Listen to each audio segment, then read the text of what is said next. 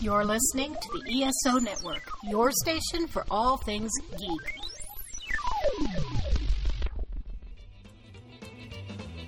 Welcome to Earth Station One, a weekly podcast dedicated to all things sci fi, fantasy, and much, much more. Sit back and relax and enjoy the show. Hey everyone, welcome to another episode of the Earth Station One podcast. That's right, folks. We are here to talk all about, ready for this, our favorite place, your favorite place, the good place, which we've been adieu to earlier this year. And it's just crazy that the our, one of our favorite shows ended quickly after four seasons, but they wrapped up the story and it was well worth the, the ending. And, you know, it was just short and sweet, but very well done. And speaking of very well done, my co-host is here this week, my friend, my compatriot, who's definitely going to the good place, Mr. Mike Gordon. Howdy. How was Right. that for an intro? I mean, I'll get there, but uh, hopefully I'll get there eventually. Well, you'll earn points there. Hopefully, they won't count what happens here. Yeah, I, I, I don't know if uh, by participating in podcasts that actually gives you points or subtracts points. Um, I think that that there, there's the jury's still out on that. Well, exactly. It depends, you know, how many listeners you actually have to your podcast. So it just it just all depends. Well, then, uh, and then that means that uh, yeah, I might be spending some time with Bad Janet. Well, well, she does look good in black, so it's okay. So it should be kind of cool. She's kind of gassy. That too. She'll just sit around. Hey, Mike, guess what? I got something to tell you. And then she let one's rips. But you know, we definitely, definitely would love to hear from you guys at home. Please write us at earthstation1 at E esonetwork.com. You know, we definitely would love to hear you talk about The Good Place or talk about whatever other shows that, you know, are on your radar right now. We'd love to just talk to you. You know, you can find us also up at our website, which is earthstation1.com. Brand new website has a lot of good stuff up there, including past episodes. And, you know, we're still part of the ESO network. And speaking of ESO network, we are still members of the wonderful Patreon. That's right, folks. The Earth Station One Patreon. And, you know, ESO Network has a great Patreon that we can, you know, proudly show off where you can get this episode 48 hours before it comes out to the general public. It's a little bit of a, you know, coup for people who help support the network. And for as low as 25 cents a week, you also can help us. So, you know, please go to esonetwork.com and you can click on the Patreon link there or just go to patreon.com slash ESO network. Not too shabby. Let's jump in now with rants and raves and we could see where we got on our mind. And Mike, you said you had something you wanted to talk about. Oh yeah, I mean, look, uh, Good Place is over. Uh, season four is done, uh, so that's one show that we can check off the list. And uh, I just am kind of curious. It's been a while since we talked. What are you watching? Um, let's see. We just got done watching Witcher, which was really amazing. Oh, how was that? Witcher was awesome. Yeah, I have not seen Witcher yet. Witcher- Now that's based on a a game. game or something. Yeah. Okay. And it stars, you know, Superman himself, you know, Henry Cavill. With with a mustache. No mustache, sorry, but he's a blonde in this one, which is pretty amazing. Okay. And he and it's funny, Superman is talking like Batman the whole time. He has the gravelly voice. and so it it was really fun and it was a really good story to watch and it's you know only 8 episodes and it it throws you with a couple loops and it just you know makes you go, "Oh, so this is what happened." And it all ties together and is it's really interesting. I enjoyed it. You know, a few folks highly recommended it to us, and so you know it was good. We're of course watching the new season of Doctor Who, and you know, Yes, and we're talking all about that on uh, Earth Station Who. of course. So we've been watching that a lot. We're almost done with that though too. Um, yeah, as of after this week now, it's only two more episodes left, and then Earth Station Who goes into uh, Wander World again, and it Yeah, and in the classic territory. Exactly. We go back to classics and we mix things up with Big Finish and stuff. And you can find that as part of the ESO network. So definitely look for us talking about it. Uh, I, have you tuned into uh, the Arrowverse since the crisis? I am a little guilty about it. Um, I have them recorded. I uh, want to see where everything is going, and I'm very curious to see what happens. I like how they all combined it. You know, I've heard some stories about it, but I'm very curious to see what they do. And I did finish watching Crisis, of course, but I haven't gone in. I haven't even watched the final two episodes of Arrow. Yeah, we uh, we talked all about Crisis on Earth Station DCU, uh, both parts, uh, both the the, uh, the, the last year's and then of course the conclusion, last two episodes. So we got to talk to Drew and uh, Cletus about those. So um, that was fun and uh, yeah, I have been watching um, uh, the Arrowverse post that, and I can tell you that um, all the shows have been affected in some, uh, which is nice. That's what I wanted to see. I wanted to see this big event actually have repercussions on all the shows, and sure. some of them are not huge, uh, but um, they're they're there, which is nice. Um, I think also um, some of the shows have improved. Well, that's cool. I think Supergirl and Batwoman in particular have improved uh, since they've come back from Crisis. Awesome. Well, you know, that's kind of cool because they're now more tied together than ever because of the crisis. Which, yeah, but they still are doing their own thing. Like they haven't really they haven't really um, integrated uh, as closely as a lot of people thought they would afterwards. Uh, there's been some talk here and there. Um, there's been a great like there's a great thing in Supergirl. Um, yeah, there's a great thing in Supergirl where um, uh, J'onn J'onzz has created a sort of uh, Justice League or Super Friends, whatever you want to call it, kind of uh, sanctuary uh, location headquarters thing, which is kind of fun.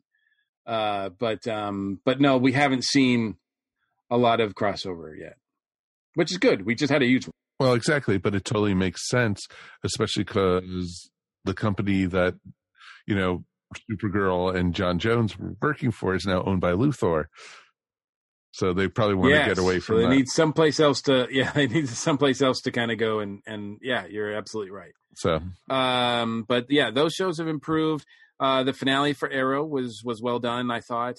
Um, maybe not so much the backdoor pilot. I don't know if that show is actually going to actually uh, be a thing, reality. But if it is, I, I think they need a little bit more work on it because I wasn't really sold by Green Arrow and the Canaries. Um, but uh, but the actual Arrow itself finale was was pretty pretty good, as well as um, uh, Black Lightning has been continuously great. Uh, it's probably the show that's least been affected so far by the events in Crisis, but uh, they've got a lot going on. So I, I, will be curious to see how they integrate. And and Legends is just stupidly silly. I mean, it's fun.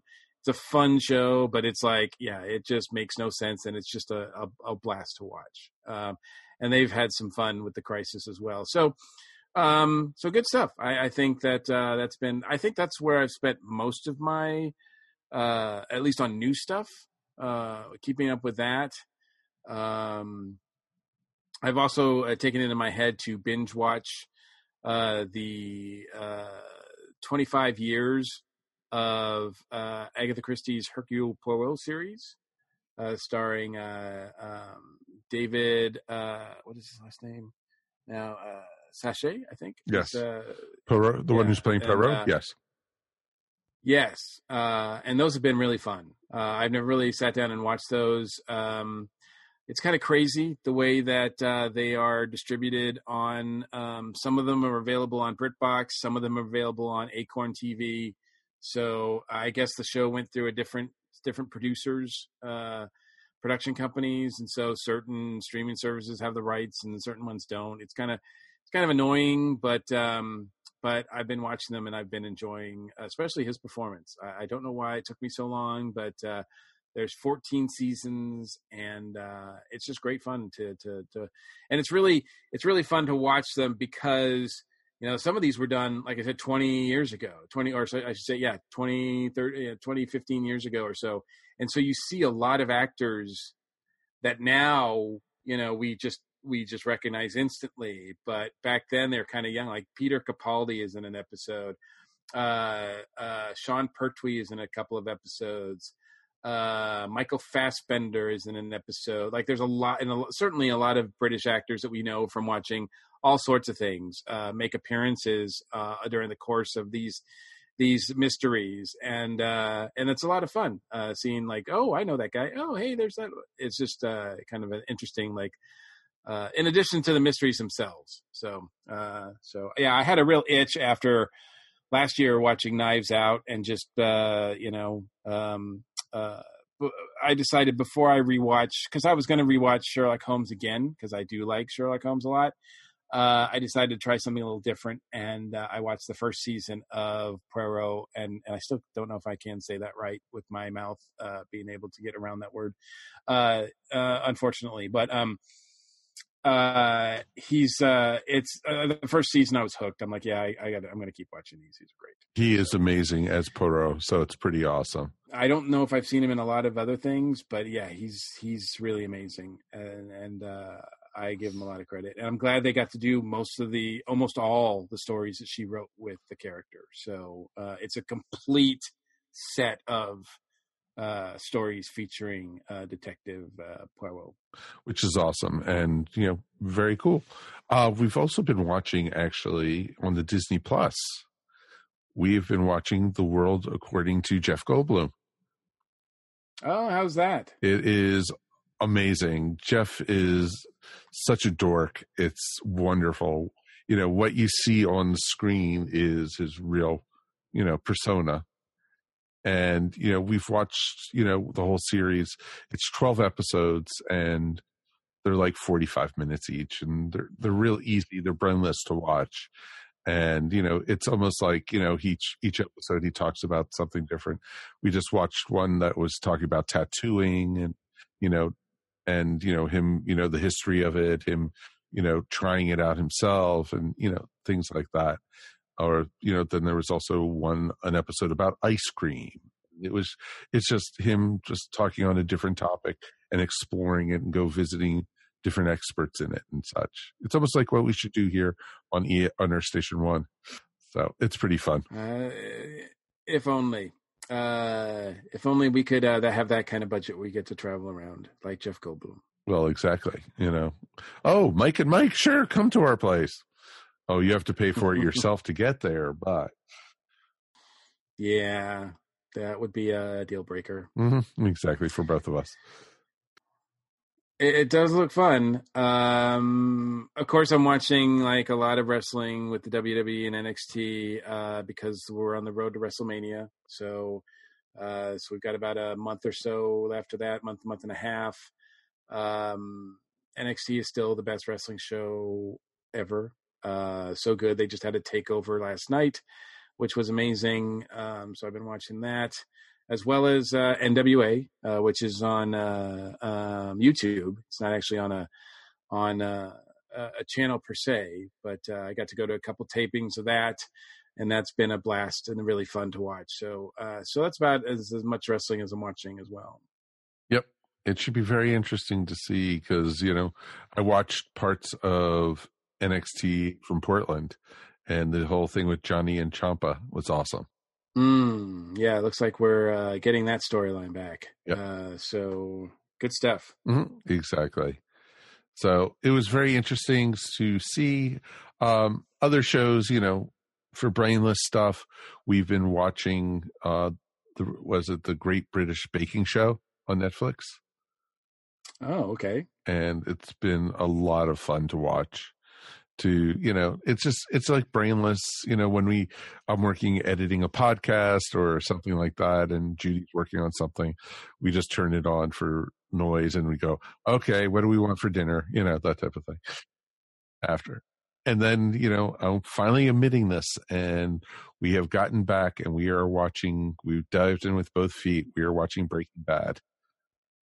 Oh okay. That's pretty cool Yep, we are on uh, second season, so I know we have what five seasons ahead of us still to go. Yeah, a lot of good stuff coming your way. That's a great show. Mm-hmm. But the th- thing is, the seasons aren't terribly long either. So it should be. A, no, they go by pretty fast, I think. Oh yeah, and you know, it's just like when you figure, oh, Walter White can't do anything bad, worse, and then it goes, let us show you now. So it's pretty awesome. So yeah, so that's what we've been watching. Um, haven't been watching any net real network TV though, and everything. The last network. Yeah, I mean you're right.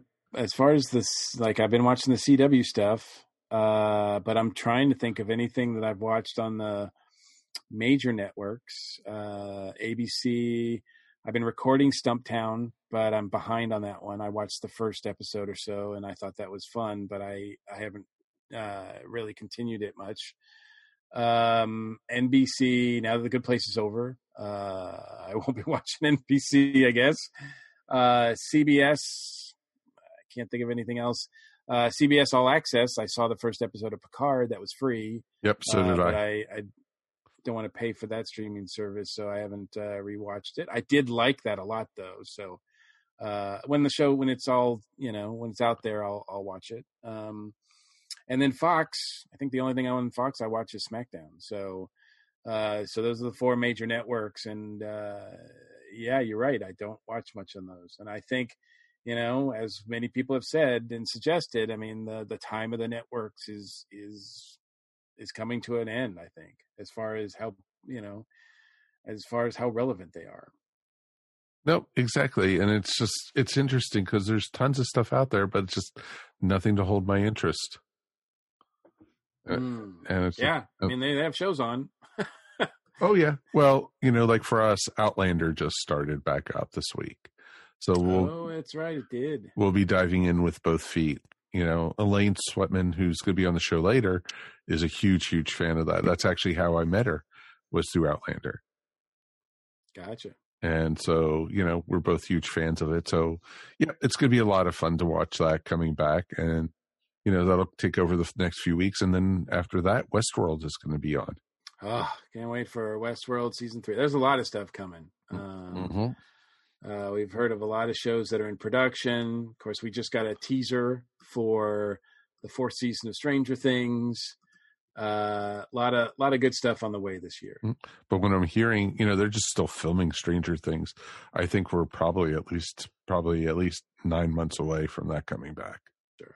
It's I think what October probably. October, November, and well, last year was July. Yeah, I don't think it's going to be that early this year. Yeah, and also, you know, I heard from Marc Maron they're getting ready to start filming uh, Glow season four. Uh this is going to be the last season for that, right? Yes, sir. Yeah. So it should be cool.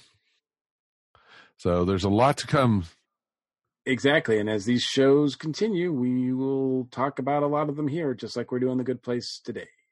Exactly. I'm sure we'll have a farewell to Glow episode somewhere down the line.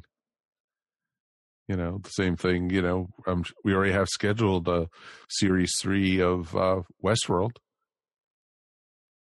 Yes, definitely. So, so definitely would love to hear from you guys at home. What are you guys watching? Are we are we missing anything? Please let us know write us at earthstation1 at esonetwork.com.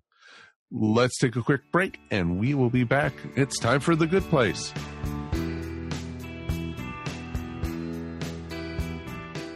Hi, this is Ashley Pauls with this week's Box Office Buzz. The first movie we're going to chat about this week is The Call of the Wild, which stars Harrison Ford and is based on, of course, the classic book of the same name, about a man and his dog on an Alaskan adventure. The trailers for this one looked pretty fun, so it looks like it might be a nice little family film. Plus, how can you go wrong with Harrison Ford? So I could see this one being a win at the box office this weekend. We also have a romantic comedy called Emma, which is another adaptation of one of Jane Austen's classic novels, this one about a young matchmaker named Emma. Now, I am a huge Jane Austen fan. I love her books. I love all the film and TV adaptations that have been done of her books, but for whatever reason, the trailer for this new version of Emma didn't necessarily grab me. It might be because I actually already own two different filmed versions of Emma, one a movie, one a TV series, and looks like this new one just maybe isn't necessarily bringing as much new to the story. Kind of feels like, oh, I've seen this before, and I kind of liked some of the other ones better. I might still check it out, but I'm not necessarily in a big hurry to go see it. And finally, if you've got Disney Plus, it's time to get excited about the return of Star Wars The Clone Wars, the animated series. I got into this series uh, several years ago, and I honestly didn't think that we'd be getting any more, so it was a nice surprise to see Lucasfilm bringing this back for Disney Plus. I would highly recommend the Clone Wars series, even if you're not the biggest fan of the Star Wars prequels. The Clone Wars really does a lot to develop the story and the characters, and it really is an important part, I would say, of the Star Wars lore. So, still got a little bit of time to catch up before the new season drops, but I know I'm looking forward to getting up early and watching some new episodes of Star Wars. And that's it for this week. If you're looking for more entertainment related content, be sure to check out my blogs on the ESO podcast website.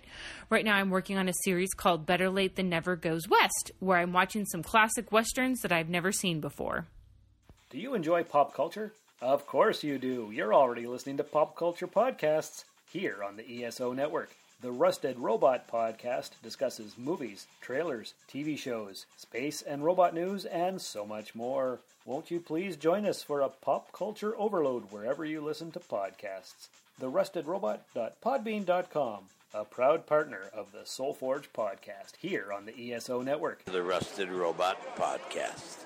Think about it. There is only one person here who is smart enough to save humanity.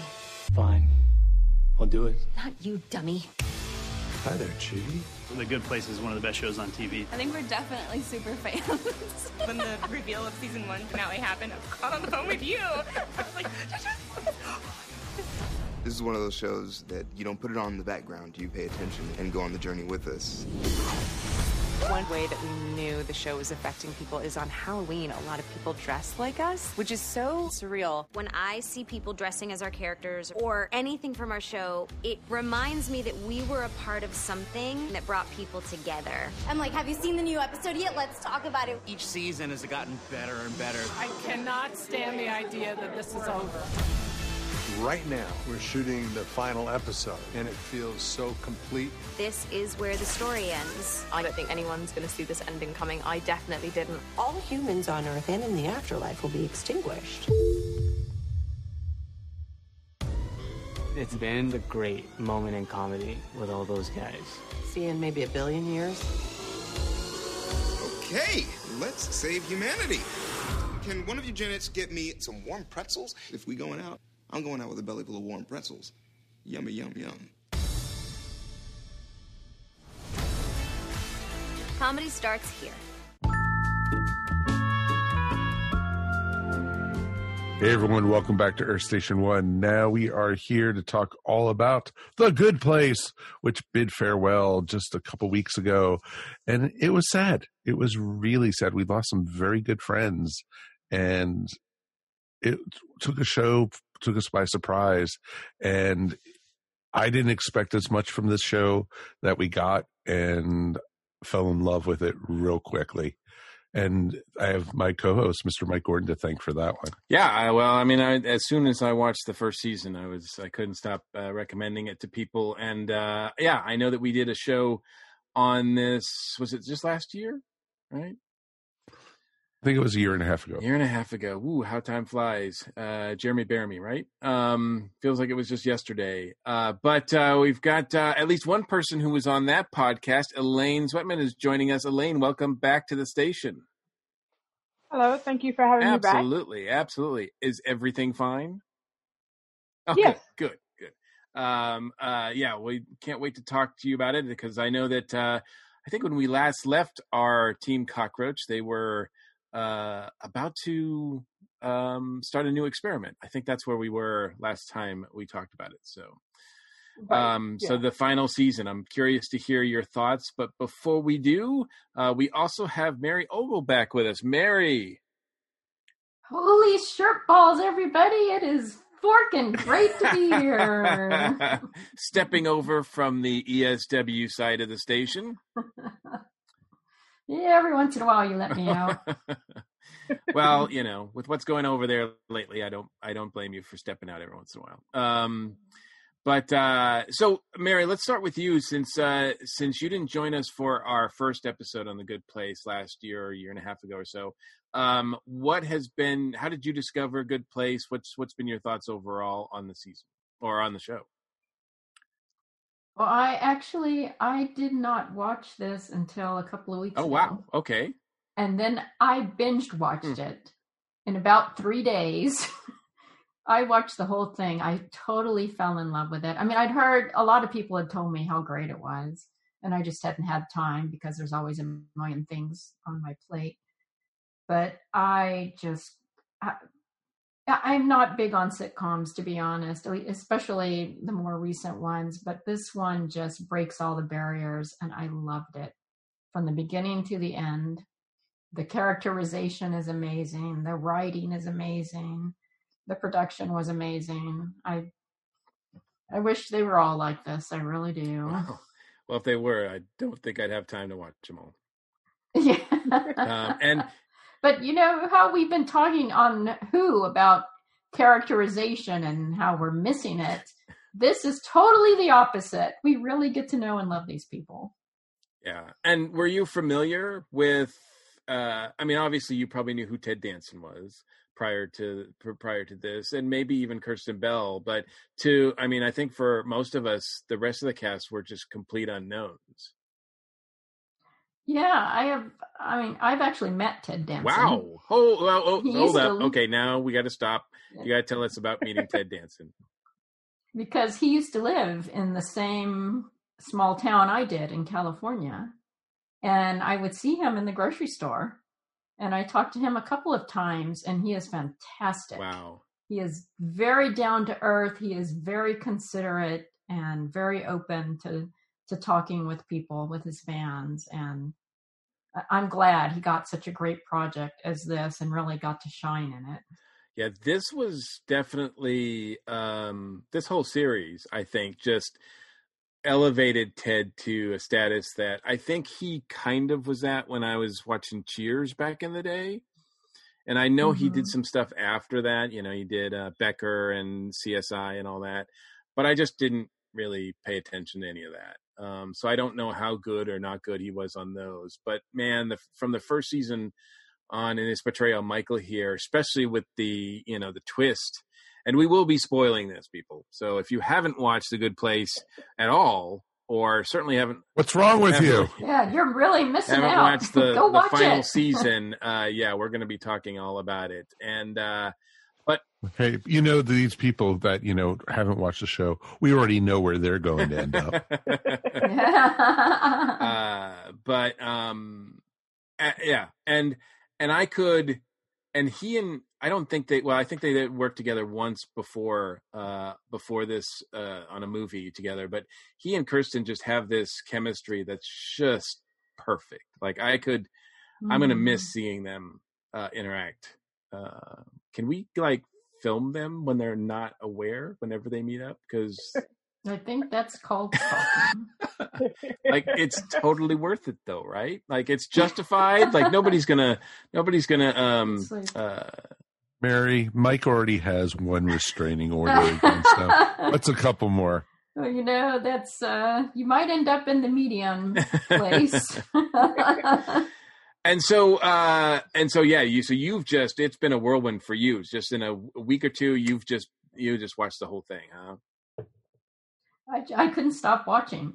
I really couldn't. It was just it was so amazing, and it's uh, there's really I'm not sure there is a bad episode. I mean, some some are you know more compelling than others, but it's just it's such a wonderful journey all the way through, and the character growth especially is that I mean these these people grow and change and and it, and they feel very real. I mean, even though it's it's an absurdist comedy and it's a fantasy, and yet the characters feel so real and so relatable.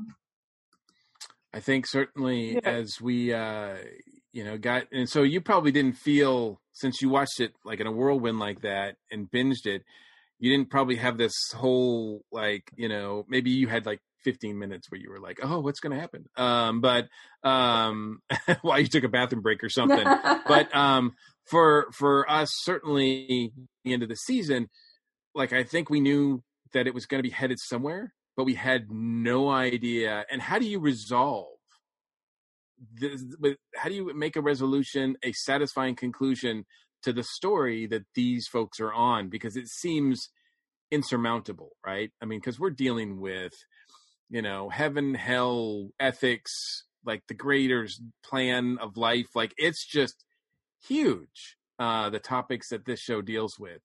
And I know that uh, I believe when we talked last time about about going into the season, we were really kind of just like we have no idea. Um, but we like the we like the uh, the folks so much that are behind this that we trust them. Uh, Elaine, was that was that fair? Is that a concern of yours going in, like to this final season, that, that we're going to be able to wrap it up successfully? Yes, because uh, you know there have been many series that have ended with really clunker series finales, and so I was I knew they would do well, but you still are kind of like, okay, what are they going to do? How are they going to make it work? And they did a brilliant job. It was perfect to me. I mean, I I don't know what I was expecting, but that was it. What they gave me was what I was expecting. I didn't know it until I saw it, but that was that, that, that was what I wanted, you know, with how how they ended it. I was pretty sure early on. Well, I I was pretty much early on like just forget about trying to guess what they're going to do because right, right. Um, that was just crazy. Like they this show was fearless. I think that was another thing about this show that um stood out among like others is that they just weren't afraid to go places and change it up and do different things. I mean, I think one episode alone took place over the course of what 800 years Right. Yeah. And the series itself took place in the span of a bunch of Jeremy Bearimys. Yeah, I was gonna say millennia. Uh, well, and then you know they kept bringing in like the judge, Maya Rudolph is the judge, and how they would get her to change the rules and let them do this and let them try this because they were always trying to figure out how to make it the best for everybody. And I liked that they were able to do that. So, Mike, what about you going into this final season? Was it were you concerned? Were you did you trust them? Did you did you were you? Oh, I had complete I had complete trust in them. That was not even a question. I just had no idea how they were going to end it. I didn't know where they were going to take the show, how they, you know, what they were trying to go for. Because last we saw, you know, they were doing the experiment. Yep and and we had no idea where they were going to go from there and see if it was even the experiment was going to work um you know shawn had the evil mike skin plan to torture everybody and it was just you know it was like oh my god what is all going to happen and you know basically we found out you know these people had a plan and they knew exactly where they were going. The show lasted as long as they knew it was going should go and they finished the story they wanted to tell. It didn't feel like it was rushed. It didn't feel like they, you know, skimped out on anything at all. Uh, speaking of the experiment, where we start at the beginning of the season, yes, we are uh, restarting the experiment to see if uh, if people can be changed after death, and if the system, if you know, if the system is broken still, because we're still deciding, they're still trying to decide if that's the case um, as far as good points, who ends up in the good place, who ends up in the bad points, et cetera, bad place, et cetera, et cetera. So we have our four new uh, Team Cockroach. Um, I'll be honest, I wasn't convinced that these four were as compelling. I mean, obviously Chidi's there and uh, Jianyu is there, right? So two of um, so we know that uh, two of those people are there that we we can kind of understand and relate to. Um, although every time Chidi is on screen, certainly with Eleanor, um, it your heart breaks a little bit right? Yeah. yeah. yeah, I, I actually I felt too that the beginning of the fourth season was probably the weakest part of the series for me, and I think mostly because I found it hard to get into the new characters in the beginning, Simone and the gang. Um, Yeah, I mean, even though we knew just- Simone, Yeah, we we we knew Simone. We didn't know Brad or you know it just Brad. you didn't yeah they they just weren't they they didn't have the time to develop them in the same way. I mean, obviously we just didn't know them for as long, even Simone. Um, but you know, I think it you know as the season went along, I, it worked. I, I I I could see where they were going, and um, so um, and the thing is, even even less compelling, The Good Place is better than like ninety nine percent of whatever else was on TV. yeah, and I'm not sure that. I mean, I you know, it took me a while to figure out. Okay, we're not. I don't think we're supposed to feel as strongly for them as we did for the others. Um, simply because they, um, uh, it, you know, they were only there for half of the the, the last season, really. Um, and the whole point was that it failed again, right? The, or this experiment Mm-hmm. failed. Right. It almost succeeded though. It just they just ran out of time. Yeah. Right. Well, I, I, yeah. I mean, sure. Well, except for maybe I was gonna say, like, still Still yeah. not convinced that Brad, because as we see, actually, in the last episode or so, Brad still needs a lot of work. Yeah, they're still working on Brad. but I mean, but I think, I mean, for me, they, I mean, they explore a lot of philosophical questions throughout the series. But, but it, for me, the central themes were really don't give up, and if something isn't working for you, then work to change it. You know, you don't have to be stuck there. You don't have to leave other people stuck there. You know, as long as you provide love and support and education, then in, anybody at least has the potential to change. Right. I thought Exactly. And that was one of the things that made the story was anyone was capable of having good in them and do good things, even though they were conditioned to be shallow or petty or, you know, all these different ways of thinking of themselves. And that's what made it such a wonderful thing that they were showing that, that, you know, even the people who were the, some of the most despicable people that you wanted just to like just shove them down to the bad place. We don't want them here. They had good in them. Yeah, I mean, I like how you put that that that it was all about breaking breaking your conditioning, whether that was from external sources or internal sources. Um, you you know the one the one who could decide to break that is you. Exactly. And they threw the biggest monkey wrench into the show at the end of the first season. And that was pure genius.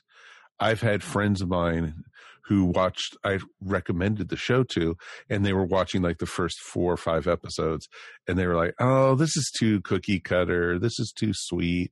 Oh, Eleanor's just going to keep on ruining everything. And I kept on saying, just keep watching, keep watching. and then when Eleanor, you know, figures everything out and Michael has his evil laugh, which is awesome. It is one of the best laughs and turns right there. It was just awesome. Yeah, I mean, this could have the series could have easily fallen apart after the first season because it's it's that's a big change, and it's you know where do you go from there? How do you keep it compelling? And wow, did they they hit it out of the park? Mhm. And it was awesome because you had, you know, Eleanor, and then you found out that Jason wasn't supposed to be there either. And then something, it just started, was like, wait a minute, what's going on here? And, you know, Chidi always felt like he belonged there at the good place, except for he couldn't make a single decision on his own. Not to save his life. Um. All right. So, so yeah. So this season starts with the experiment, and it's our. I'm sorry. It's Brent, not Brad. Right. So, uh, um, novelist Brent. Can we call that a best-selling novelist? Uh, Brent Norwalk. Um, uh, I've heard that um, the writers and the prop people actually wrote a lot of that book, and it's one of the best reads uh, from everybody who uh, has uh, sat down with it behind the scenes. It's one of the best reads you'll you'll find. So hopefully they'll release that at some point. Um, Brent and, and John, right? John Wheaton. Uh, so the experiment fails. I think the yeah, the, like I said, those those characters didn't seem as compelling. But again, I don't think that was the point. Um, to me, the best story that was going on at, at, as part of that was having Eleanor in charge. Yeah. Um, mm. you know, uh, Michael kind of freaking out, at, or quote unquote freaking out at the beginning, and putting Eleanor in charge uh, because he couldn't handle it. Um, I, I thought that was a brilliant move, and uh, you know, we really see. You want to talk about somebody who can grow you really see how Eleanor can just I mean she's completely different than she was first season. Right. Um once she she figured out she could do it, like she was strong enough to handle anything and everything that was coming at her. Yeah. Regardless of all the stuff she had already been through when she was growing up with her parents. You know, she was able to crawl out of that and know, you know what, I can do this. I know what I'm doing. I'm gonna fix it. And that's what she did but she had to become a better person in the good place because when right. she first got there, she wasn't. Correct. Yeah.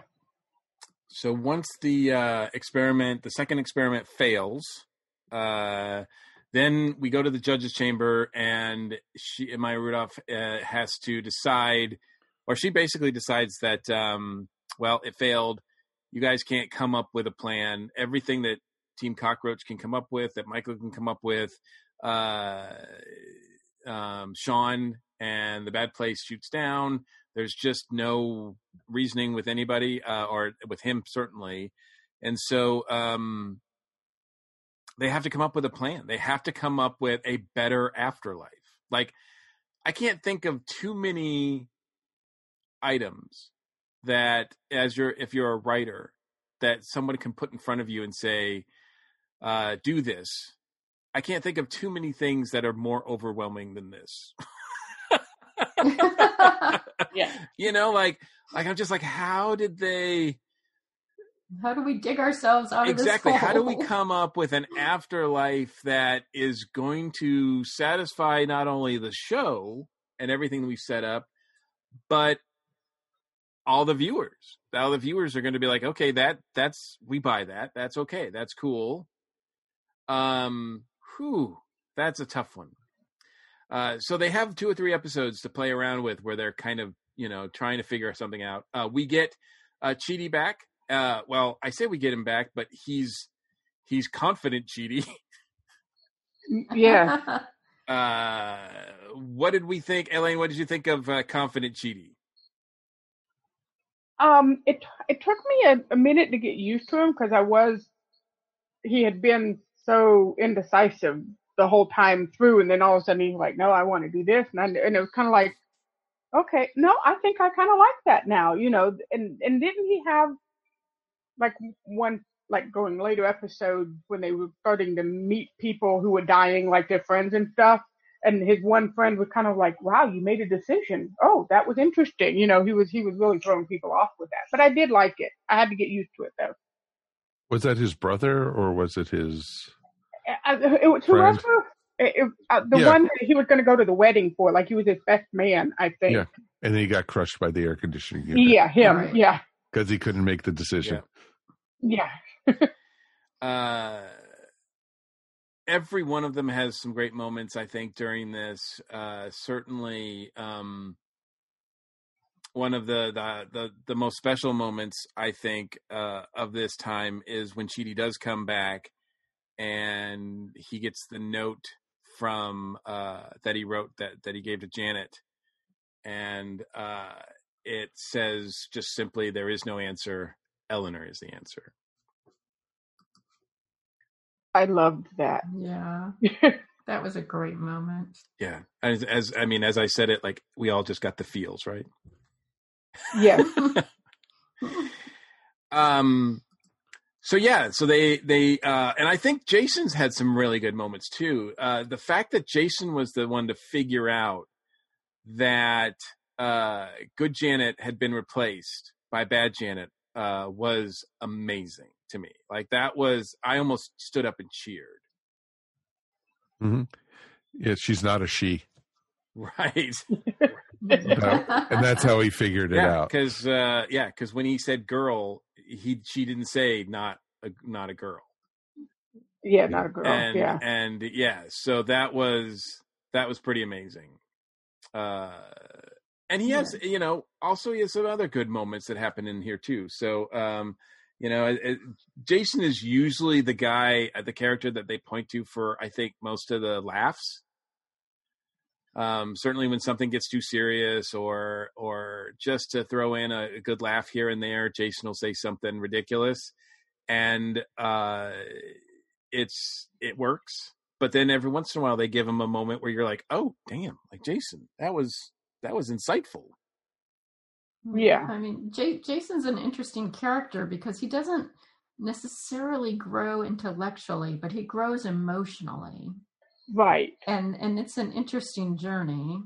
exactly his final scene in the whole show you know he was looking for that necklace you know he lost the necklace and you thought he went through the gateway and he spent the whole however many years or whatever they called the time periods on the show looking for that necklace and then after Chidi went through, you know, he pops up. It's like, oh, hey, Janet, you know, like nothing. It's like, I was looking for this and I wanted to wait here till you came back.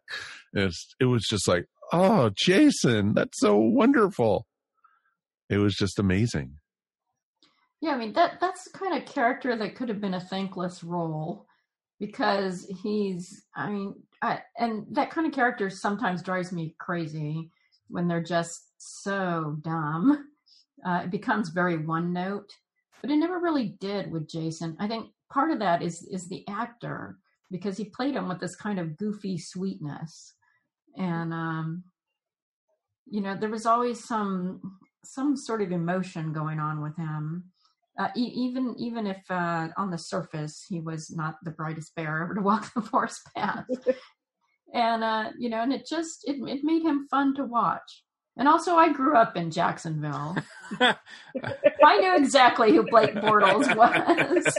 You you you you can relate to all of jason's uh references? Yeah yeah maybe not all of them but at least some of them Well, I, I was I was glad they were they they told Jason that Blake Bortles was no longer with Jacksonville because my husband is like when Blake Bortles actually got traded or whatever he goes oh that was one of his first thoughts. I wonder what Jason's going to think about that. Like, and then they actually put that in that he was not with Jacksonville anymore. I, I, I thought that was funny. Yeah. But I also like that Jason you know he you said he was the first one to figure out Janet with the bad Janet but he also kind of realized on his own that the the place that they had created or that they went off to in the hot air balloon that it got really boring really quickly. That like he went and did the race car stuff, and then it's like, okay, I'm done. Now what? Uh, this is stupid. I don't want to do this all like for Yeah. eternity. You know, he figured that out pretty quickly. um i was say and by the way anybody who's a fan of this show uh really needs to listen to uh dig out the uh the good place podcast it is hosted by mark marc evan jackson. He plays shawn. Um and it is amazing. Um all the behind the stuff all the, scene, the behind the scenes stuff the behind the scenes staff that worked on this show are just as interesting and pleasant as the the show itself. Um there's a lot of fun stories. And one of my favorites that they revealed late uh, over the later episodes was that um, they actually were going to get a monkey and put him in a racing suit and have Jason come out with him. And I'm like, oh, that would have been so nice. now I really want to see that. Uh, can we do a do over? Can we just have Jason come out with the monkey? But um, uh, so uh, right. So before we get to the going to the good place, finally, um, I think there was another uh, really good moment too, where the where the judges. Well, there's a lot of great moments here. So the judge is trying to decide. We get that wonderful episode, "The Funeral to End All Funerals," directed by Kristen Bell. Uh, I think it was the first time she'd ever directed anything, um, and that's the one where each of the characters they kind of hold funerals for themselves since they never really had funerals. Um, and I just thought that was really sweet and well done and a great way to kind of turn the page as to like okay the the these these characters as we knew them for the like two or three years have changed now they are really kind of dead right Well, they they've done what they needed to do. yeah they're not those people anymore like the it's weird because Mhm. the, they're holding funerals for people who don't exist anymore Right, um right. uh you know janet uh, meanwhile the judge and janet are, are you know janet's trying to keep the judge busy from getting the reset button uh we meet disco janet Disco Janet was so awesome. I love Disco Janet. Yeah, yeah.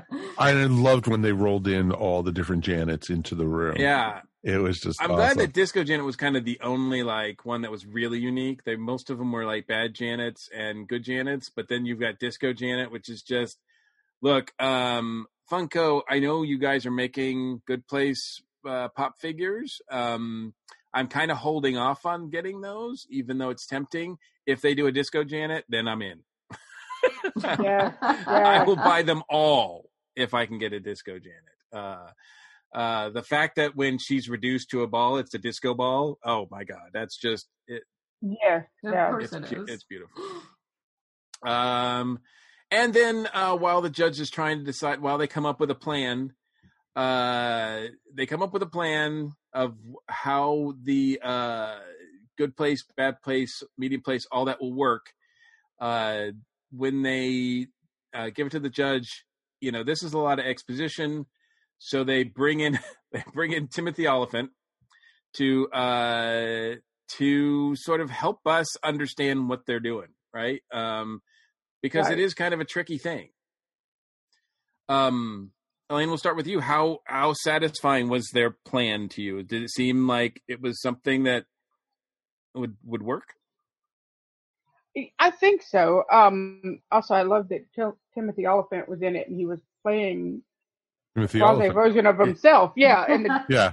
yeah. Um, and considering what they were having to try to figure out, like I don't know that I could have tried to figure out how to put things back together in a way that would work for everybody. So I think they good, did a good job with that. Well, you, you knew Shawn was going to hate whatever they came Sure. up with anyway. But yeah, he hated Yeah. he hates everything. So you know we had to forget about him and worry about everybody else. he had just gotten all those puppies to get in the cannon uh I mean, for me, ra- having been raised a Catholic, for me, they basically set up purgatory. I mean, Yeah, Well, that that- that's how yeah. it worked out. well, And, uh, exactly, and that's what the good place technically was in the first place, was purgatory, you know, meant to be. But they were all going to go to hell anyway. It was just playing with them. But now there's a true purga- purgatory, and you know, it depends on how you how you score in the good place. well, it just gives you it gives you a chance to work your way, you know, further up, further up and further in, as they used to say in Narnia. Uh, I definitely uh, agree with you, Elaine, because uh, probably one of my all-time favorite shows, apart from this one, is Justified. So the fact that we got a crossover between Justified and Good Place blows my mind. Uh, Timothy Olyphant actually brought Raylan Givens' hat because he still owns it. So that was actually Raylan Givens' hat uh, that he was wearing, which was perfect. Um, and yeah, I, uh, I, I, I'll never forget. Uh, you know, it's just the the little moments like that where you know, all of a sudden, you know, he seems like he's kind of not back in Eleanor, Eleanor's plan, and he just he just reach out. He just says, "Hey, I don't have a dog in this fight, little lady. I'm just trying. I'm just looking for some clarity." um, but they come up with a plan. they manage to convince even even uh, Shawn to go with it. Um, the Earth is saved. Yay! Thank you. Um, and then uh, you know the balloon comes, and all of our our great characters that we love, uh, including Michael, who's a demon, uh, gets to go to the good place. So we're finally going to the good place. Uh, pretty big moment for the show, right? And it's only like the like there's only three episodes to go. Right? You know, this is we're we're we're taking this down to the wire where they go to the good place, and you're kind of like, what are they going to do? They finally get to the good place. Why should there be two other episodes after this? right? It was it was funny as hell though when they were going up to the good place and the dog welcomed them. And, Ju- and Judy was like, "It's my version of heaven." She says, "I knew it would be this way." Uh, but the good place is not what they expected.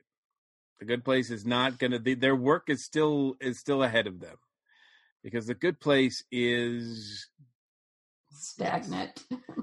uh, we talked about some of the other cameos on the show and whatever. I think uh, Lisa Kudrow uh, in the role of, and I'm not going to be able to pronounce her name. Is it Hypatia, right?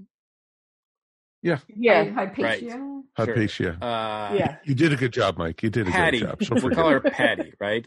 Um, was was brilliant. I haven't seen Lisa, Lisa Kudrow in a lot. Uh, the fact that they've made a bunch of Friends references on this show, I thought it was only a matter of time before one of the actors appeared in some way. Uh, but uh, she was great. Uh, the fact that she kept uh, taking shakes and chucking him, uh, chucking him around, saying "Damn it!" Uh, was uh, just um, but yeah, the good place is stagnant. Um, uh, certainly the, the the the keepers of the good place. Once uh, Michael, they convince Michael to take over. Uh, Bolt. Oh, they tricked him into Yeah. ta- yeah. I Yeah, Yeah, they, they they make a run for time. it. don't know where they go. Uh, like where is there to go? Maybe they went through the portal and like disintegrated. Maybe that's what they did. well, the portal wasn't there yet. Uh, it hadn't been created. Yeah, There was no wasn't there- it yet, Was there it? That's true. I, who knows wherever right uh but they bolt and uh um and so yeah michael and and eleanor once again have to come up with you know team cockroach has to come up with something uh unique or something some way to fix how do you a way to fix heaven okay so so all right so now you figured out a system to get people from bad place to good place et cetera et cetera the afterlife. Now you have to fix heaven. Like this is this is not your as you pointed out mary this is not your usual average sitcom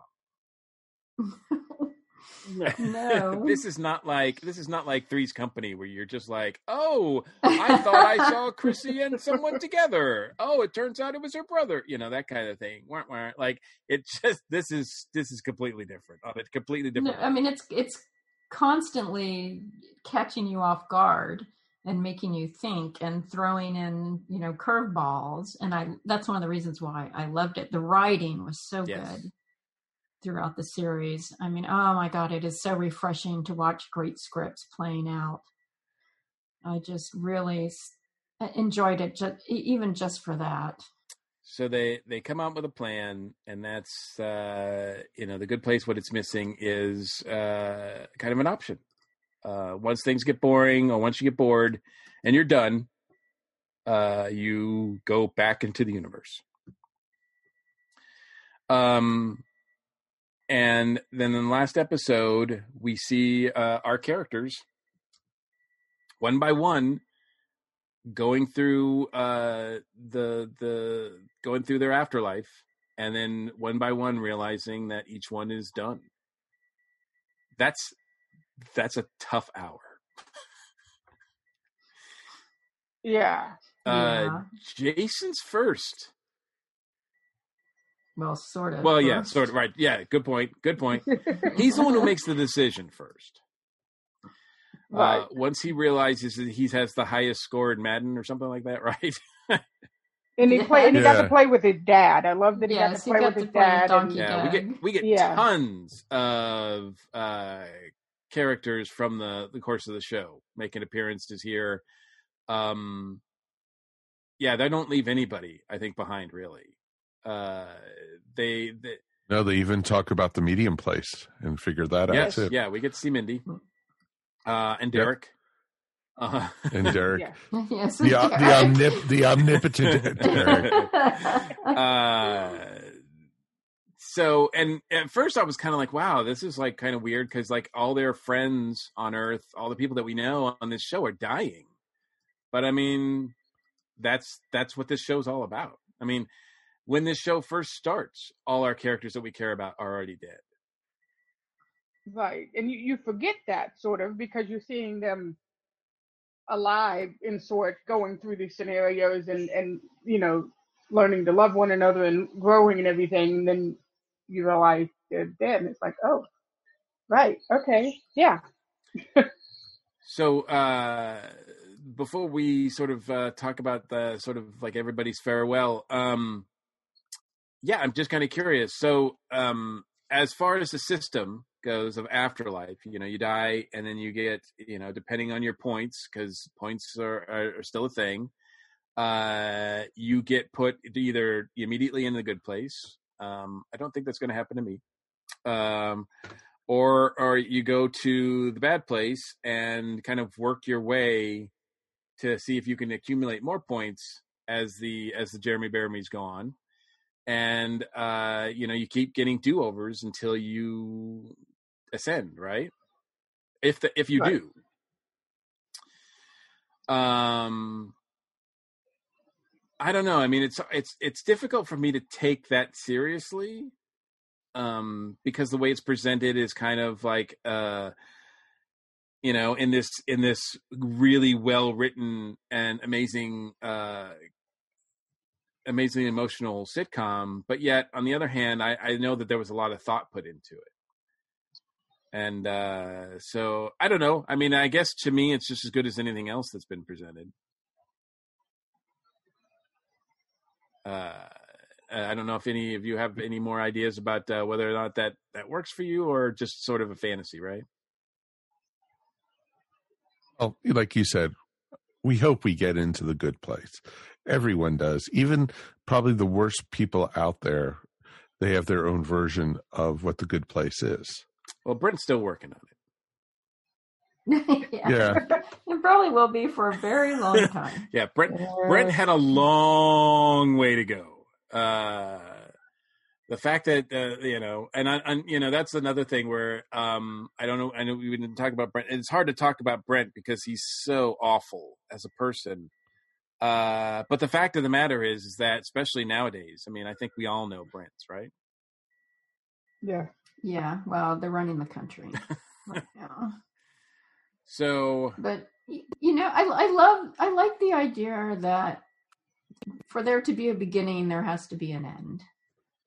Yeah, of course. For things to matter, there there needs to be a consequence.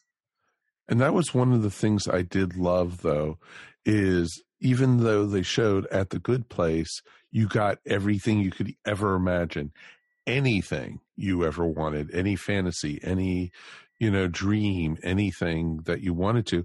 And it made total sense that your families and everyone would eventually join you there, hopefully.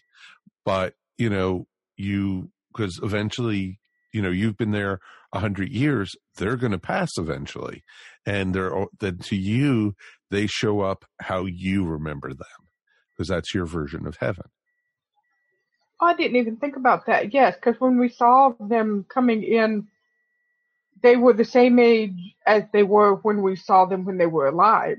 And who knows how long they had lived before they actually died. Like Chidi's brother or best friend, he looked the same as he did when we first met him. Exactly. And, Yeah. but, but the thing is, to them, you could have looked completely different. Right. and everything. It's how everyone perceives each other. And, you know, if I saw, say, William, when, you know, he could, I, you know, it would be however I pictured him in my mind. That's how William appears in heaven. Or how my dad, or, you know, all these different people who, you know, you have experiences with. And it's all from the each person's point of view. And that's what you were seeing it from the cast members you know your your character the main character's point of views And I mean, and you could see how that getting everything you wanted and even sharing it with with the people you loved. I mean, that you can't sustain that without as as was happening to Hypatia going a little crazy. Right. because she had been it- there a thousand years so, yeah. so- and and i mean there she she didn't have to work for anything anymore and and without that she just felt herself you know slipping away sort of walking around like a zombie. She couldn't even. Of and every once in a while she'd wake up a little bit but then she'd slip back in that into it. And that's the thing about life. You need to all constantly be challenged mm-hmm. also. She couldn't even remember math. that's getting into a lot of morals. Math thing. and that was that was the great thing you know. Eventually you want to step and go further than perfection you know and everything and that's where it led to in the final episode. And there's still an implication that even once you go through the portal, that like Eleanor is still is still affecting things that are happening on Earth, like um, getting the guy to he you know first he throws away the letter, and then it's her little point of light that kind of uh, convinces him to pick the letter back up.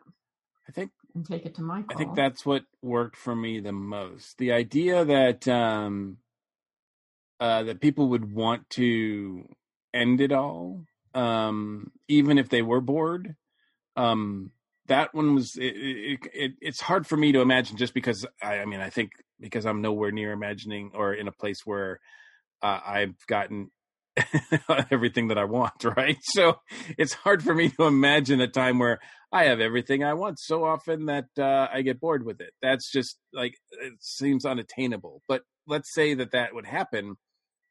Um, certainly, you know, the idea that you're just going to end yourself is is really like a, a daring one, I think. And what worked for me, you know, because we I, I like the fact that we didn't like throughout the you know and Jason and Chidi and them decide to do it, we don't really see what happens. Uh, and I wondered if they were going to leave that a mystery. Period.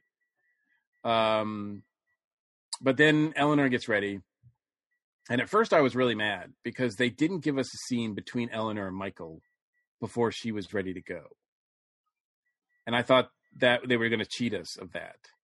So I was really happy to see Michael pop up and run right in front of her to go into the door. like, like, like I was like, okay, we're going to get a final scene with them because I just couldn't imagine Eleanor leaving without saying goodbye to Michael.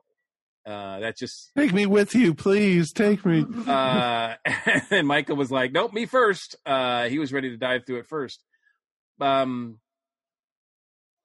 what I love about it though is that the whole system is designed for people to be as good as they possibly can be and then once they're ready they their energy goes back into the universe and it's and it's positive energy.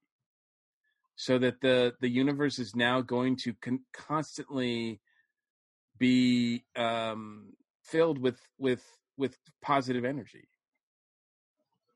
It was interesting too because when she started glowing and turning into you know whatever you know energy she did judy and i were like going is she reincarnating herself you know is she because are they going into the whole reincarnation thing and that she was going to come back as a new person type thing Oh, well, because uh, to me, it was going back to what Chidi and Eleanor had talked about with the wave going back in with the water and becoming one with all the water in the world. So she had been this wave, and now her energy was going back in to be the water in the ocean. Mm-hmm. When they, like that, their last night that they had together, it, that kind of tied into that for me, that that what she was doing, her energy was just going back into all the energy in the world. yeah. Yeah, I mean, it all depends on how you look at it. I mean, if you think that if we're all really part of one one thing, one consciousness, one one soul, what it one energy, whatever you want to call it, then you're really just kind of rejoining. I mean, you're you're, you're it's just really that your perception has shifted instead of instead of your consciousness being Eleanor, well, now your consciousness is is spread out among everything. hmm Exactly. I do think though that it's. I mean, I I love the analogy that Chidi brings to her about the the ocean and the waves. Um, I think that's a really beautiful sentiment, and um, but I think it. I think the and this is just my interpretation, but I think it, it the show implies more than that because we see Eleanor's soul um, kind of inspire someone.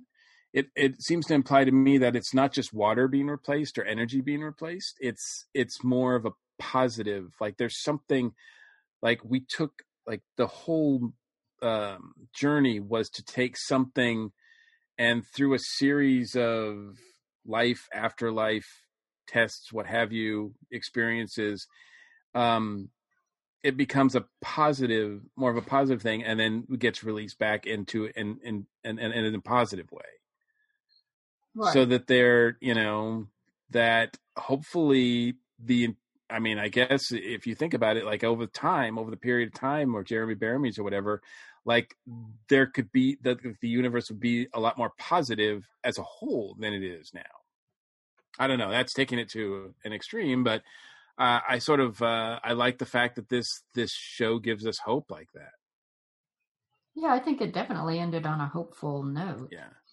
And I I appreciated that too. Well, one thing I've noticed about this conversation tonight, no one's talked about Tahani at all yet. yeah sure And it's and it's interesting because she, out of all of them, who is the most shallow of everyone, decided to stay and actually do stuff for other people and build and everything. And I thought that was a fitting end for her Well, 'cause she completely. spent all her time learning. Like, I love that that um uh Ron Swanson. That's not his real name. He uh, taught her how to build a chair. Like she learned how to like do all this wild, crazy stuff, and then she she wasn't done learning, and that's why she was like, I need to build neighborhoods. That's what I need to do. And they had, you know, I thought that worked for her. I liked that a lot. Yeah, I think in the end she finally did something that that wasn't selfish or at least self self absorbed, Or self obsessed. or self-serving. Yes, or yes, or self serving. I mean she could have just she could have learned all this stuff but never done anything with it. Instead she decided that she was going to build things for other people and elevate them with her knowledge. Right. And I thought that was fitting also. Yeah, I took a character who was uh, narcissistic and uh, not m- more of a um, uh, an observer rather than a, a, a someone who is active, like a proactive person. And she became, you know, um, she decided, you know, she. I loved how in the afterlife everybody else is just kind of chilling and and visiting places and playing games or whatever, but she's actually like working like she's like she's paving driveways. Like that's like she's building Yeah. chairs. She's doing like practical things because she never did any of that uh, on earth.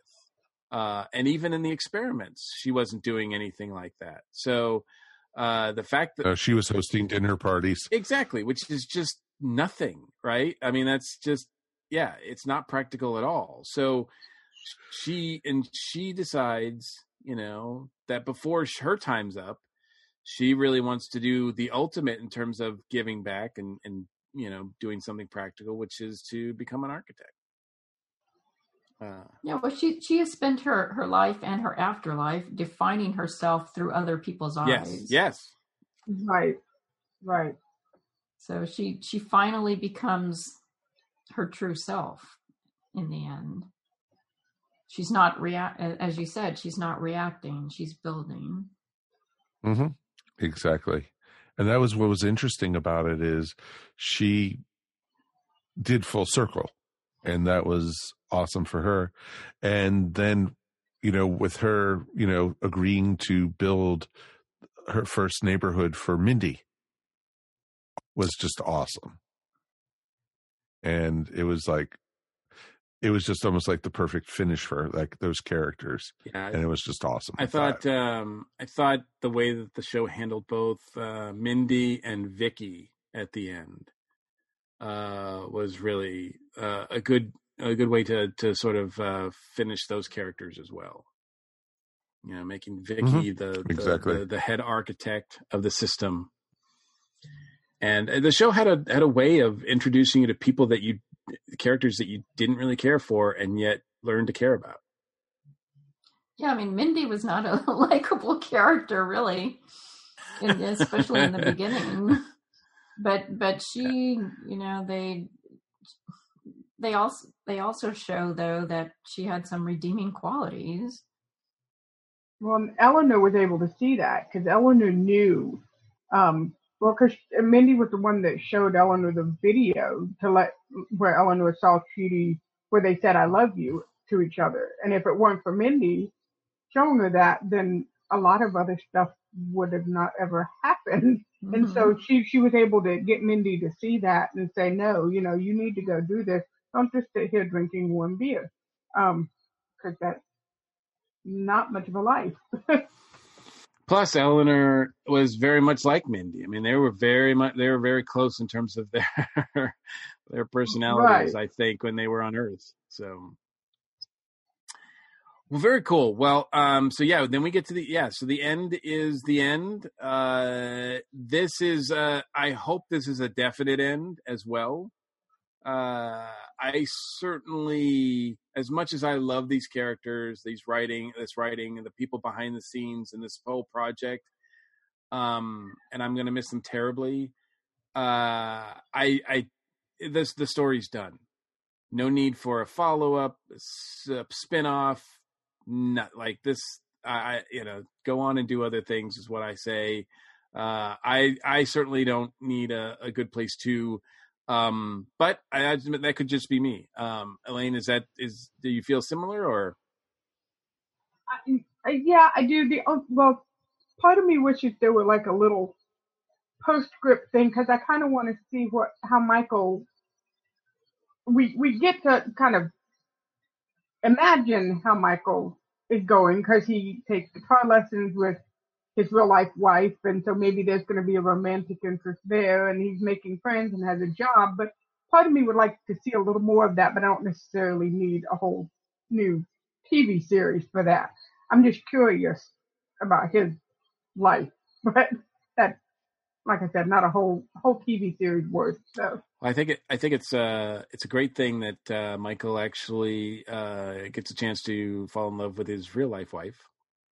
yeah, Yes. that was a nice little cameo as well.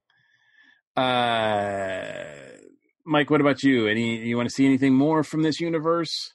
Any more stories that could be told? No, I don't want to because you know there were everything had its good end point. It ended into the, with a nice bow on top of it, and literally the guy you know at the gateway couldn't get any more frogs anyway. So it was cool. we finally got a real frog. Oh, love Yes. frog, yeah. it, and it, it was awesome. And I loved when he tried giving the clicker to Mike, and he, and Michael was like, "No, don't need it. One way trip." It's like one way trip, and it was it was just awesome. So does he have more frog stuff than Judy? no, sorry, Judy still wins. Okay, just one Close, but you know, yeah. But yeah, it was cool, and there was just a lot of good things that how it ended, and I think that's the best way we could have asked for it. And you do you agree, Mary? I know that you uh, quickly watched the whole C- series, but uh, did, uh, I know that it, it kind of leaves you wanting more. But I don't know. Uh, do do you do you think that there's more that can be told here? I I hope they don't do more because I think it's just kind of perfect how they ended it. And I this is one of the best finales I've ever seen, that's for sure. Um and I I feel like if, if you if you try to drag it out, you're gonna lose some of the magic. And I'd really rather not lose that because it it's I mean it's it really is a wonderful project that they created, and I hope they just let it go, and I, I hope they go on to do other wonderful things that are completely different. Yes, me too. And you know, if people want more, just watch it again. Um, this had this show has an amazing rewatch fa- factor on it. I, think, um, if nothing else, you can look at the background, especially when they're in the the the village, uh, to see like little jokes like um, you know Joni loves tchotchkes or the the a bunch of names, the puns that they have for frozen yogurt and stuff like that. Like it's this show they they had a lot of fun and they put a lot of effort into little things and watching it a second, third time, etc. I think really brings that out as well. So this I think the show has an amazing rewatch value. Plus, story wise, when you know things, like when I rewatched the first season, knowing what the twist was, it made perfect sense and it still works on another level. I, I noticed that too because I had watched the entire first season, and then my husband finally said, "Oh, I may want to watch this too." I said, "I'll watch rewatch the first season." Again, I have no problem with that, and so I knew what was happening coming, and he didn't. But it was still, I was still like I wasn't surprised, but I was still like, "Ooh, what's going to happen? What's going to happen?" You know, because it still built up to the twist at the end, and it was still fun to watch it again.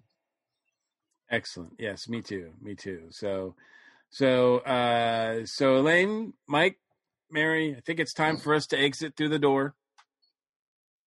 Oh, already? Oh, time to go through the It's portal. time to go through the portal and uh and and yeah, leave leave the good place. So um but yes, it we we can watch it again.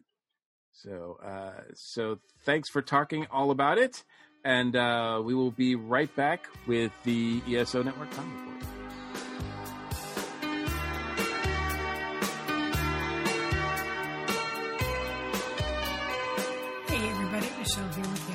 Rock Talk Show moment. This Wednesday, the 19th, the B 52s will rock Riverdale in a one shot issue from co writers Alex Segura and Matt Rosenberg, the minds behind Archie Meets the Ramones, and artist Dan Parent, who worked on Archie Meets Kiss. There will be five different covers for this issue um, by Joe Eisma, Francisco Francavilla, Tyler Boss, Dan Parent, and Michael and Laura Allred. And also, Henry Rollins is a busy guy these days. He's the face of the Los Angeles Tourism and Convention Board, and he's also set to voice Triclops in the new Kevin Smith produced animated series Masters of the Universe Revelation on Netflix. He'll be working alongside Mark Hamill as Skeletor and Chris Wood as He Man. There's an all star cast for this one. Um, other voices include Alicia Silverstone, Alan Oppenheimer, Diedrich Bader, Justin Long, Jason Mewes, Sarah Michelle Gellar, Stephen Root. Can't fault that cast. A lot of name dropping this week. Uh, this has been the uh, Iconic Rock Talk Show moment. The blog is iconicrocktalkshow.wordpress.com, and we'll catch you next time. Everyone these days could use a little support, and your friends at the ESO Network are no different. With the ESO Network Patreon, the cool thing is, is when you help support us, it's you who will benefit. With four tiers starting for as little as 25 cents a week, you can listen to some of your favorite network podcasts early, hear exclusive content, maybe get some ESO swag, or even possibly take a shot at the geek seat. All you need to do is sign up at patreon.com backslash ESO Network. Hey everyone, welcome back. Now it's time for the ESO Network Khan Report. Khan!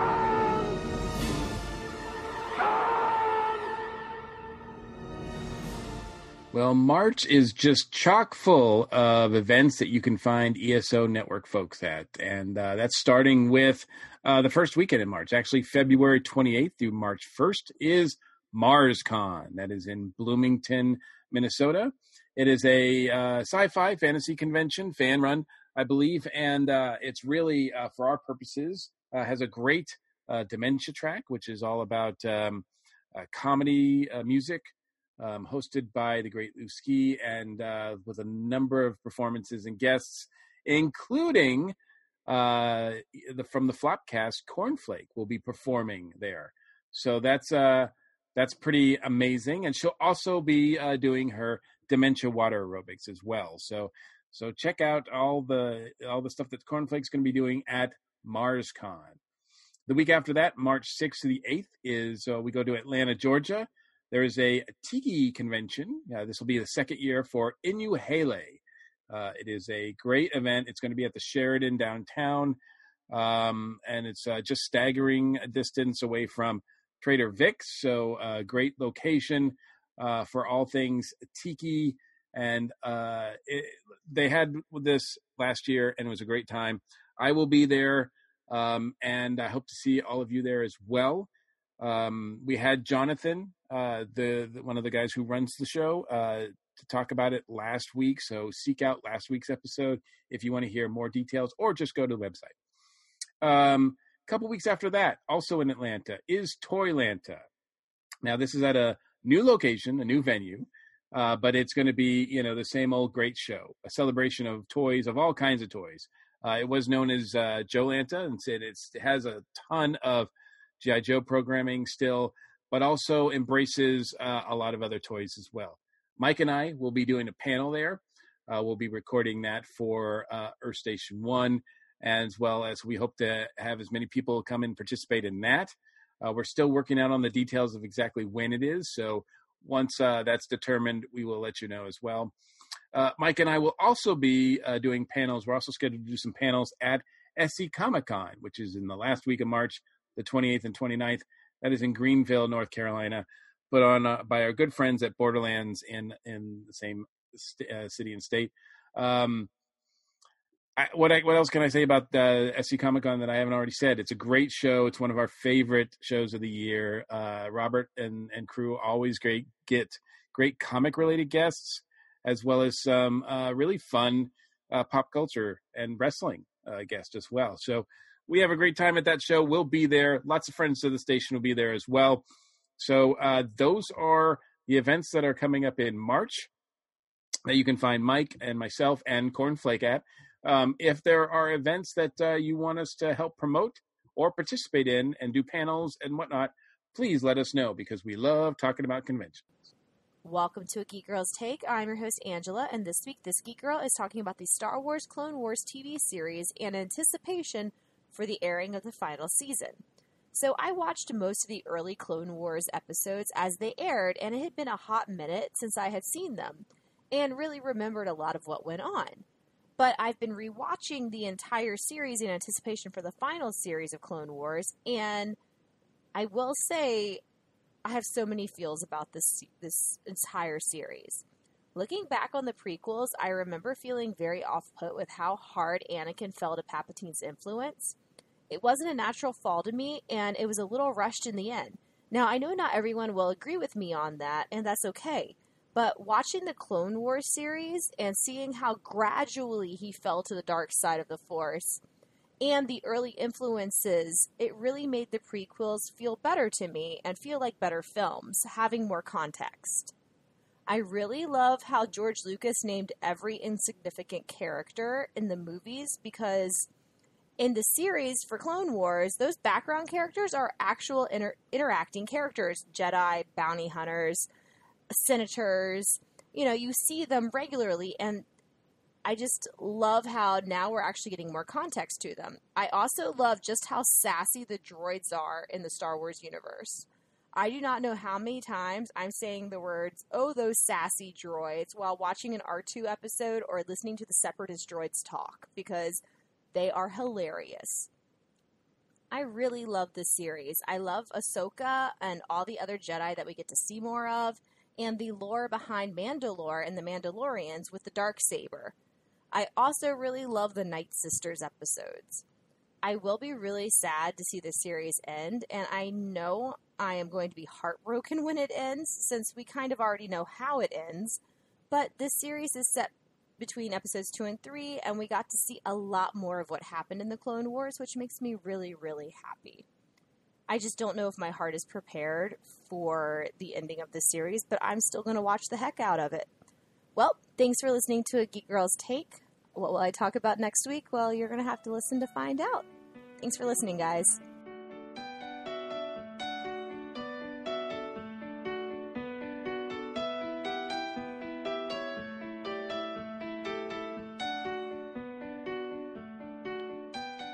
So before we wrap up this episode of the Earth Station One podcast, we do want to thank everyone, of course, of listening and stuff. And we're trying to think, figure ways of getting everybody involved a little bit more here and there. So one of the things we're trying to do is we're you know posting up on our ESO network Facebook page, you know, when we do a show, we're doing comments, you know, like, hey, what do you think of this topic tonight? And so we had a, did a couple of hours before we recorded tonight.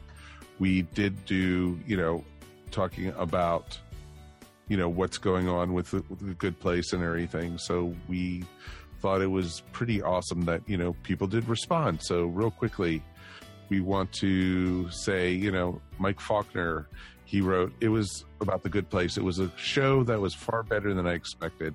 I tuned in for the premiere with my typical sitcom expectations buried somewhere near the basement floor and walked away completely hooked by the combination of humor and thought provoking uh, philosophy.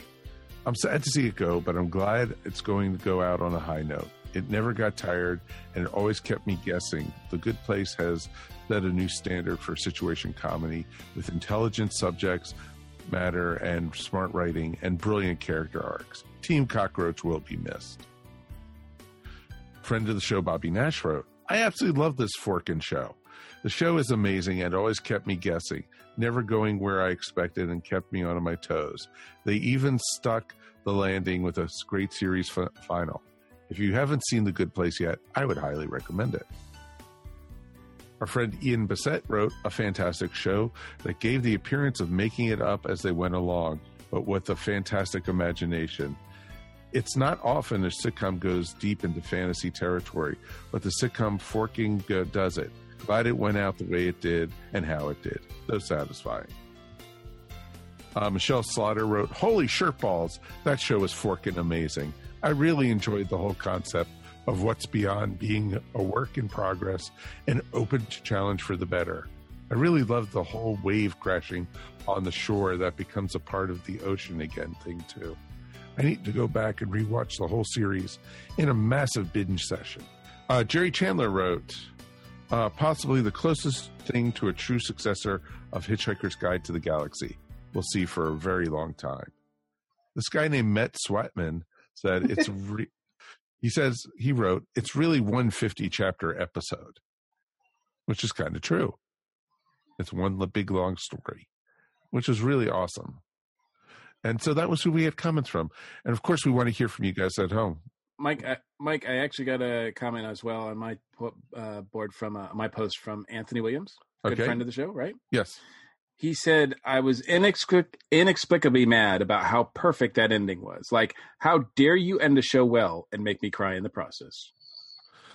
Well, there you go. Thank you, Anthony. And like we always Lots say- of love. Yes. Um, please, we want to hear more. So definitely write us at earthstation1 at E esonetwork.com. We would definitely love to hear from you. But before, before we get out of here, let's say thank you to this week's crew. Elaine, thank you so much for joining us. Thank you for having me. Anything you want to shout out about or talk about? Um, no, my brain is blank at the moment. As well, most of us on the show. So that's good. so you fit in perfectly. Thank and you. of course, Mary, thank you so much. And now it's time for you to go back on the other side of the ropes. Oh! Thank you so much. This was this was such a great one to talk about. I I really love this show, and I hope everyone who hasn't seen it goes out and watches it right away. That is awesome. Yes, it's back to Chibnall for you. No, the world of Chibnall. That's right. curse you, Chibnall! Well, you know, we could have her back for talking about Dracula with Steven Moffat. Okay, I haven't maybe even not. seen Dracula. I don't think a lot of people have, but that's okay. So, anything you want to shout out about Mary? Uh, just you can find my artwork at maryogle.com or on Etsy at eVision Arts. Excellent. And it's amazing stuff she does, folks.